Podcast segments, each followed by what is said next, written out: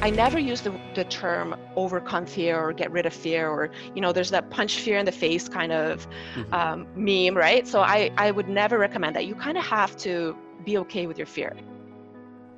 Welcome to People at Work, the podcast that wants to help you simplify and improve your working life. It's Dustin from Jostle, and I'll be your host for today's episode.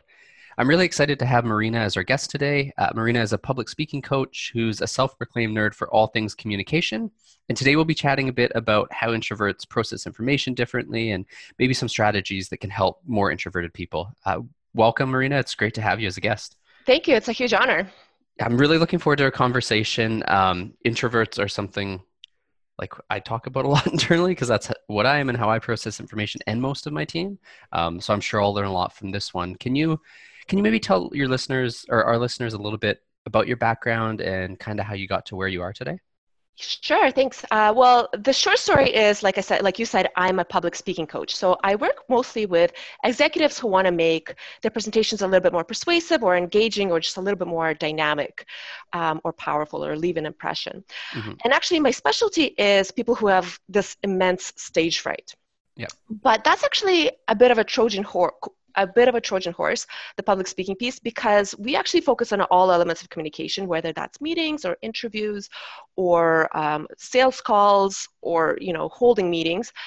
Um, and what I try to do is I try to kind of instill, help instill um, my clients to step into this new sense of confidence and presence that's reflected in how they communicate.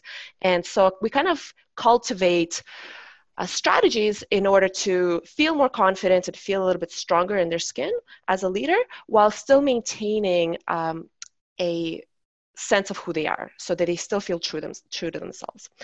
Now, one common pattern between the people who generally seek me out is that they generally characterize themselves as introverts such mm. as myself i'm an introvert myself and they tend to tell me that in their uh, they, they all face a certain challenges in, certain common challenges in their workplace.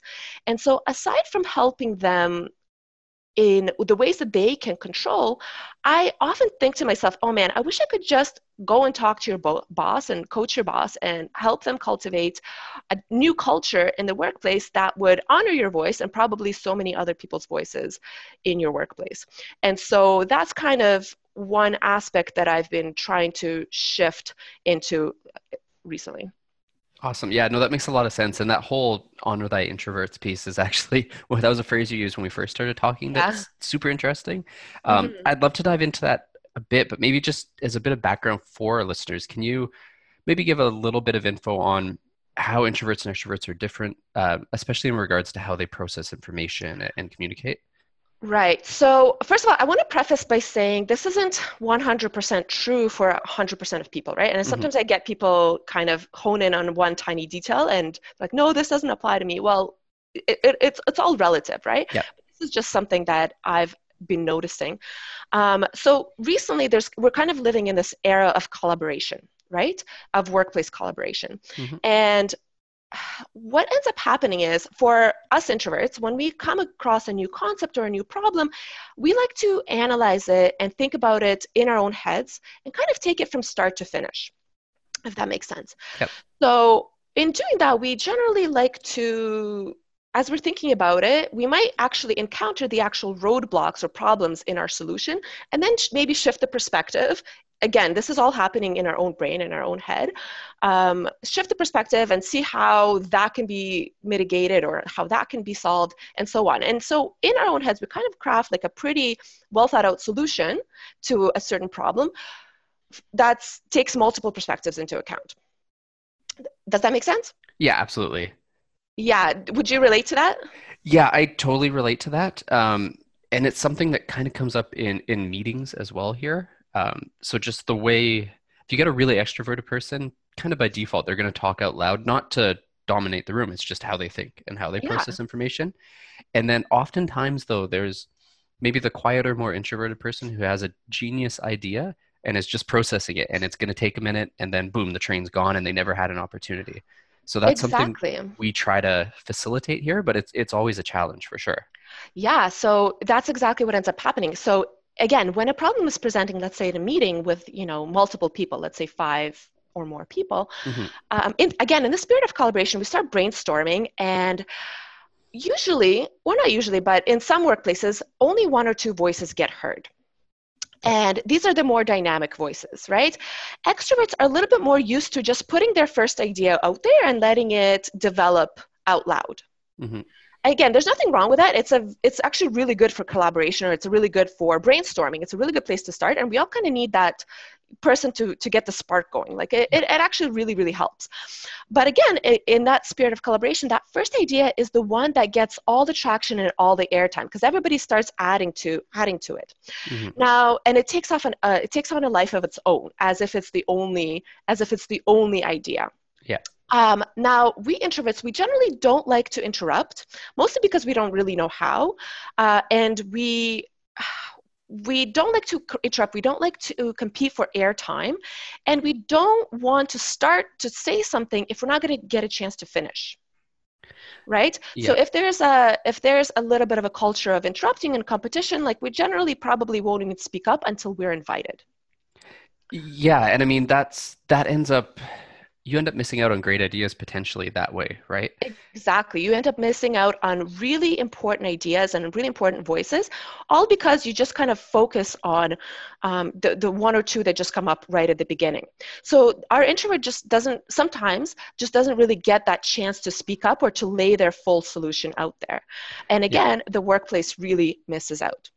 Yeah, and I think one of the things eh, that I've struggled with kind of balancing is you want to ask that person for their opinion, but you don't want to call them out in a meeting because of like the fear you talked about, maybe the public speaking fear or mm-hmm. kind of the fear of speaking a thought before it's fully processed. Yeah. Do you have any tips on maybe how to handle handle that?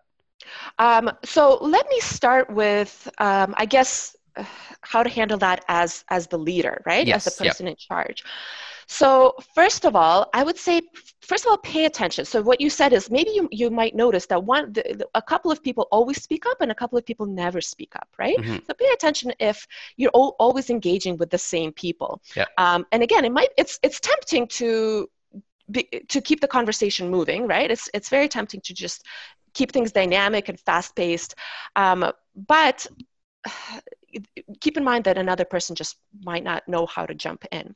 Mm-hmm. So um, if so one thing you could say is is there something anyone else would like to add? Or or just ask is there something you'd like to add specifically to the person? Now that takes a little bit of the edge off instead of just telling them asking what they think. Is there something you'd like to add? Or what do you think about this? Just gives an invitation to start uh, processing that idea out loud to that person, right? But they don't have to. You know, the way that you phrase it, they don't have to speak up when um, at, at, that exact time. Um, and then uh, they may just be waiting for your invitation, but then hold that space for them to actually finish their thought without getting interrupted. Yeah, I think the pause on kind of both ends is super mm-hmm. important, right? So the pause at the front end of here's a place where someone can jump in. Uh, that's something I struggled with more so earlier in my career is – I have an idea, I want to jump in, but everyone's talking, and then I, I don't know when to actually speak yeah, up, right? Yeah, and so I'll get to that, that in helps. a second as well. Yeah. Uh, exactly. Um, the other thing I would say is, oh, oh and I'm just going back to my last point is help mm-hmm. to cultivate um, a, a, culture where your team members are not uh, competing, right, and not interrupting yeah. each other. Uh, because if they're feeling like competing, they want to show off to you as the leader. Uh, obviously, there may be a little bit of an incentive to keep other people from talking, right? So mm-hmm. just help cultivate the culture of everybody wants to build each other up. Yeah, um, absolutely. Another tip would be to send out discussion points ahead of time and see if that makes a difference. Maybe it won't, but if you kind of send out like in, in an email, this is what I this is the problem I want to solve or focus on, or this is what I want to talk about, it allows us more analytical or more introverted voices to kind of get a head start on thinking about it, right? Because again, we like to think in private, not mm-hmm. while with everybody talking. We like to have a little bit of time on our own. It doesn't even have to be a lot of time. It doesn't have. Sometimes it's only five minutes, but if we just ha- get a little bit of a head start, then we're a little bit more ready to speak up with everybody else. Yeah, that makes, that, that makes a ton of sense. I've been using meeting agendas more and more and mm-hmm. using them as a collaborative process is something I'm playing around with. Mm-hmm. And How's I found it's helped um, some of the more introverted people get their like their space at the table i guess mm-hmm. is the way mm-hmm. to put it like yeah. they can add something that's their thing to the agenda they have their spot they prepare and then most of the time it's brilliant so it's i think yeah giving that space is super important um, so i kind of wanted to jump into something you focus on quite a bit is helping people with public speaking and being more comfortable uh, mm-hmm. and probably the most interesting thing I, I read that really caught my eye that you mentioned is how being a natural speaker can sometimes be a liability I'd love if you could explain that a little bit. Yeah, so somebody who uh, this kind of goes back to being that more dynamic voice, right? Mm-hmm. So sometimes when you feel like you're a natural speaker and everybody just loves to listen to you, um, you again you don't necessarily full uh, lay out your full idea. Uh, you don't necessarily lay out your full idea in front of people, right? So, or before you say it out loud. So you might just start talking and jump from place to place, and people can't necessarily follow you. Yeah. Um, or they're not, you, you might think that you're being interesting or you, you might think you're being dynamic, but you're not. Uh, and again, I might be wrong on this, but the person who actually works on their own public speaking or works on their own communication, we kind of like to use certain tools or, or, or certain strategies or certain frameworks um, that tend to work, and then we internalize them, and so it feels it actually ends up feeling natural. You end up be, becoming a natural, but you we end up taking that presentation or taking our thought from along a certain path that that allows people to get kind of warmed up into the idea and then we we we discuss it in you know let's say three points and make sure everybody's on the on the same page and then wrap it up all together right? So when you feel like you're a natural and you don't necessarily prepare uh, that might make you make your presentation a little bit of a liability or may be a little bit of a liability to you. But if you do know that you have to over prepare if mm-hmm. you do know you have to over rehearse and you actually put in the work you are in a much better place than somebody who just wings it yeah that that makes a lot of sense and i'm kind of curious if if there is a point when you can actually over rehearse too much um, because personally i've found I've done presentations before where I've kind of word for word know what I'm going to say, mm-hmm.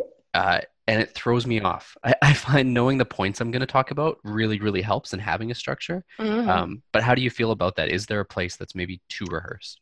It's it's personal, but I would mm-hmm. say in my in my in my um, experience, I would say is if you're always kind of freezing up and you're always you're, you're always having issues, I would say always err on over rehearsing, overdoing it, over preparing, right? Because you'll know eventually you're not going to need all of that rehearsing, all of that preparation. Personally, I don't. Like I can go through something once. I just need my main points and that's it. That's yep. now. Before, I would definitely need to write everything out and definitely need to over, over, over, over rehearse. So I would say start with overdoing it. And then you will know when it starts just to just feel natural to you. Yeah, I think it's it's all comes down to practice, really, mm-hmm. um, and like mm-hmm. putting in the reps. But also, one thing, especially with podcasting, I've noticed is mm-hmm. it's painful. But going back to listen to your oh yeah. it, it's helpful but i listened to the first couple interviews i did and i was like oh my god what am i doing? I know i feel the same way about about my I, I put out a lot of videos and yeah. I, I i can't rewatch them sometimes. I'm like this is too it is it does feel painful but you it, and it's okay maybe you don't want to rewatch it or you don't want to re-listen to it but the, the point is that you're actually putting something out there. For sure yeah. I have found as painful as it is though the watching does help because you notice something like, oh, I yeah, keep repeating sure, this word or I keep mm-hmm. having this awkward pause. Um, so yeah, that that part's really interesting. Yeah. And and one of the things you touched on a little bit as well is and you mentioned a lot in your writing is how to detach people from that kind of fear of public speaking. Mm-hmm. I, I, think I remember reading public speaking is either the most common fear or one of the most common. yeah. Um, so what's your approach there to help someone who just really freezes up? I, have heard that I've heard that statistic statistic before, and I wonder if it's just kind of it's like an urban an urban legend now yeah. that everybody just quotes it. But I mean, it, it, it, helps with my with my business, so why not? um, it, it, does take time. So detaching from public speaking or detaching from fears does take time. But one of the strategies uh, I, I, use kind of long term strategies and and shorter term strategies with with the people I work with, and and it, you know you need a little bit of both. You need mm-hmm. the long term to kind of help you kind of calm down for and and actually get in, get into it and you need the short term to uh, get you over the hump so in terms of long term i do like to think about um, I call this fear setting, and I'm not sure where I where I got that word from. I, I didn't come up with it myself, but uh, it's kind of like goal setting, but the opposite, right? So you kind of think about what is the worst, worst, worst thing that could happen, you mm-hmm. know, and then you know it might be that I'll freeze up, or it might be that I'll just sound like an idiot, or it might be, you know, just think about what is the worst thing. Okay, and if that happens, what is the worst thing then? Okay, maybe I'll lose my job, or maybe I'll you know people will never take me seriously again right mm-hmm. okay so if that happens what what then okay well maybe i'll get fired and i'll have no income and i'll have you know all of these things are really bad worst case scenarios yeah but first of all the likelihood of all that happening is pretty low mm-hmm. and secondly once you realize okay if all of these things happen and i make a complete fool of myself if all of these things happen can i still recover yep and the answer is always yes so when I thought about, um, I kind of wanted to leave my uh, working world behind and wanted to start my own business, you know, I had to take myself through this. And I was like, you know, if all of these bad things happen, like what is the worst thing? Okay, I won't have any money. I, I'll, I'll be completely broke. I'll be, you know, I'll feel embarrassed. That's mm-hmm. probably the biggest, my biggest fear, right? But ultimately, like I could still find a job. I could still, you know, I could still figure it out. I could still put my face out into the world. So yeah. ultimately, I could still recover. Right? So if you start to think about it uh, through that lens, it does actually help you detach from fear. Like, okay, that fear is not the worst thing ever, right? Mm-hmm. Um, does that make sense? Yeah, it absolutely does. And I think yeah. It, it's kind of like you have to step into the fear and dig into it, which probably freaks yeah. people out. Exactly. So I, I, I definitely, I never use the, the term overcome fear or get rid of fear or, you know, there's that punch fear in the face kind of mm-hmm. um, meme, right? So I, I would never recommend that. You kind of have to be okay with your fear. And in fact, the fact that you have these fears of speaking up or whatever is are a good thing. It means that once you, once you step into it, you're actually going into a new phase of who you are and you're actually doing something that's more challenging and a little bit takes more of you so it's it's a good sign. Having fears is actually a really good sign. Yeah, I'd be a little bit more concerned if I was doing a giant presentation and I had zero fear. Yeah, exactly. It, that would kind of scare me a little bit more because it's like, do I even care about this? Exactly. Does it matter? So exactly. And actually, when I still, you know, even though I do what I do, I actually have nerves and fears when I when I have to present something, especially if it's not like um, if it's not if there's no screen or or you know if it's if i don't have a slide deck if i just have to mm-hmm. speak off the cuff like i do get pretty nervous. And then i just tell myself this is my short-term strategy. I tell myself oh my god like i have so much energy going through me. I'm oh my god i'm so excited about this. Like this yeah. must be a really big deal.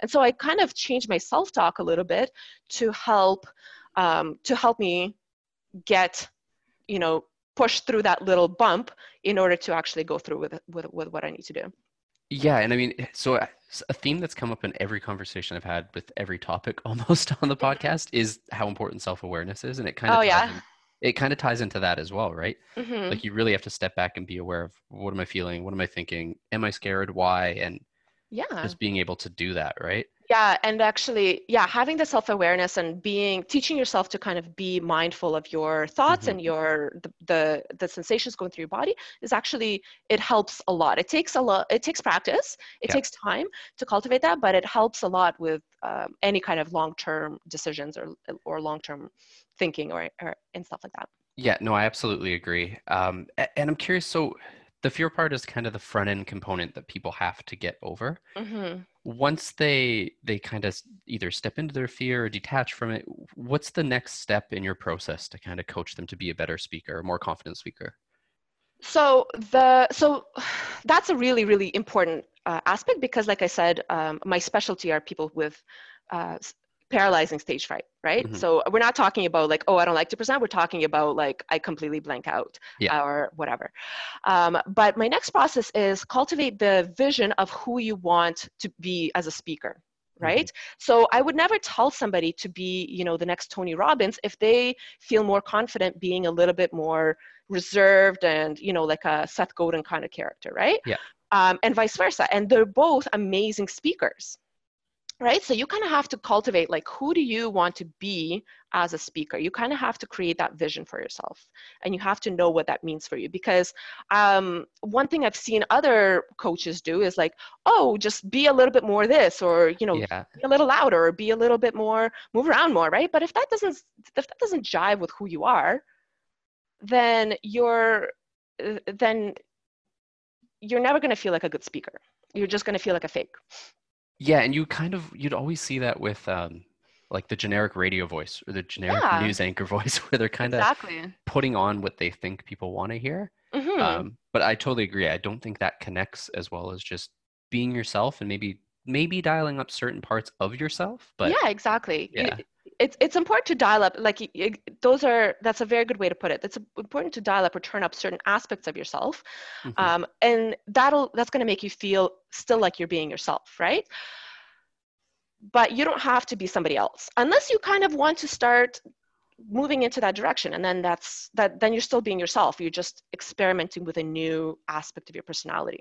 Yeah absolutely. Yeah. i think that's important just to have the growth sometimes to do something a little different put yourself out there and even if it doesn't work, at least you grow from it a little bit, right? Exactly.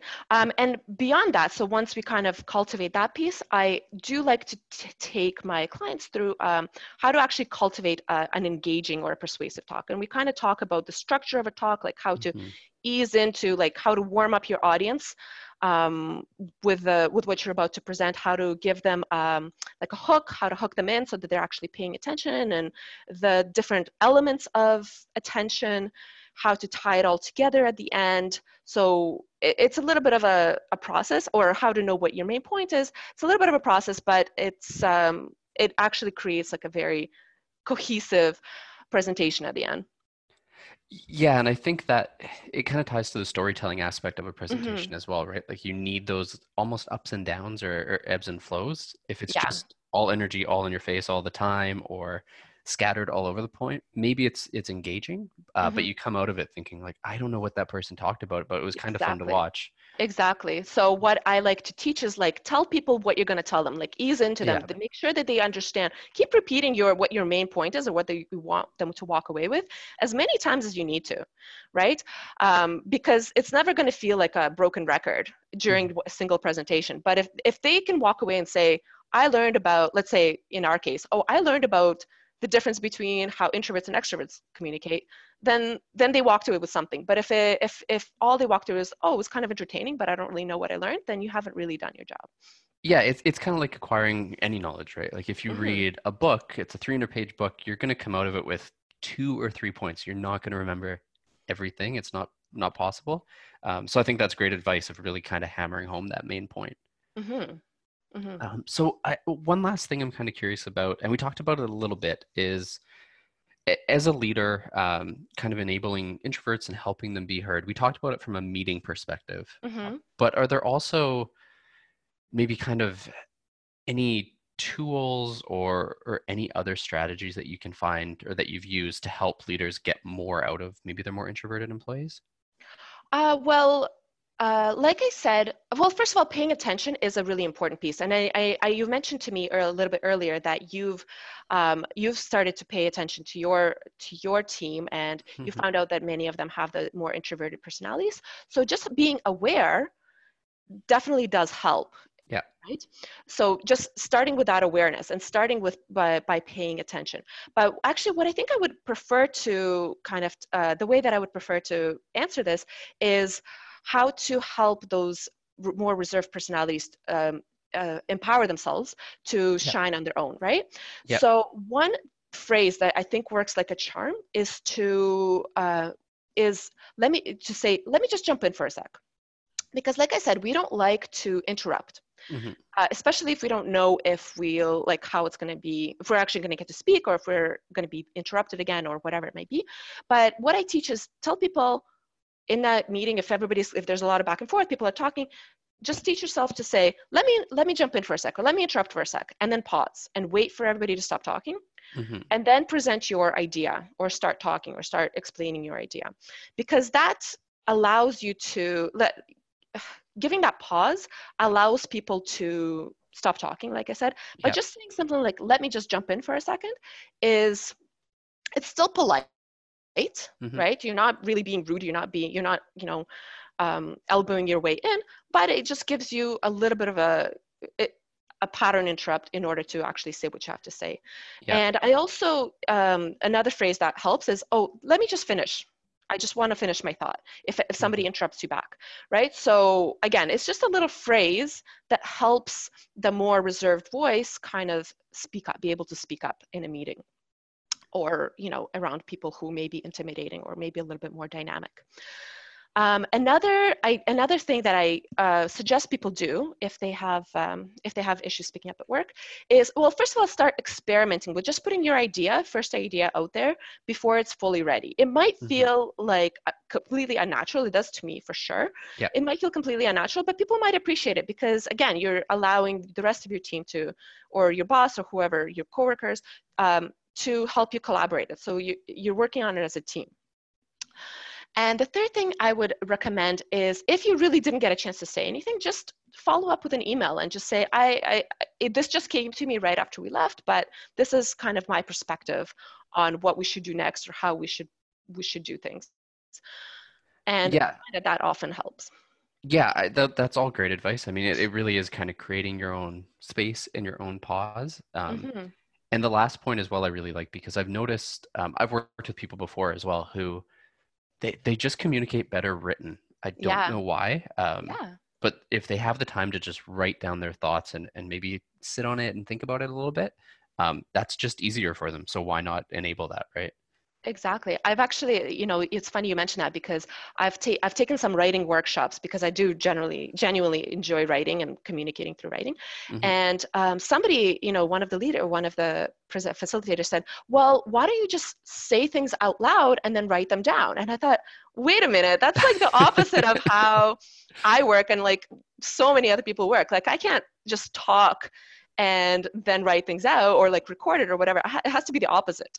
I yeah. have to write it out and then you know then i can actually add my unique voice to it through through writing. Yeah it's funny how different people are that way because i've heard that yeah. advice as well. Like if you're exactly. writing a paper or something on a web page just hit record and start talking. Uh, but yeah that definitely doesn't work for everyone at all. Yeah exactly. Yeah. awesome. Um, thank you so much. That was a great conversation on it. It's something that like as I mentioned, I, I think about a lot and, and is really relevant. And I hope it is for our listeners as well. Uh, can you maybe let our listeners know where they can find more information about you, or maybe read a bit more about what you speak about? Sure. Thanks for uh, thanks for saying that. Um, I'm most active on LinkedIn, and mm-hmm. that's the easiest way to get in contact with me. So my name is Marina Skvorets, um, and I'm the only one, so that's uh, I'll be pretty easy to find. Yeah. And I also post my content and, and, and monthly blog entries or videos on my website, marinaskvorets.com. Okay, awesome. And we'll include those links uh, in the podcast description and on the, the little blog article we write as well. Um, so it should be nice and easy for, for our listeners to find it. Okay, awesome. Thanks so much, Marina. I really enjoyed that. Thank you. Thanks for listening to this episode of People at Work. I'm really enjoying these conversations, and I hope you are too. It would really mean a lot for us if you could please leave a review on Apple Podcasts. The more reviews we get, the more people discover our podcasts, and personally, I'd really appreciate it. Also, if you aren't subscribed yet, feel free to subscribe on Apple Podcasts, Google Podcasts, Spotify, Stitcher, you name it. Wherever you get your podcasts, you're going to be able to find us. And it's best to subscribe just so you don't miss any future episodes. And again, thank you. And feel free to reach out anytime at dustin at jostle.me or connect with me on LinkedIn. All right, take care.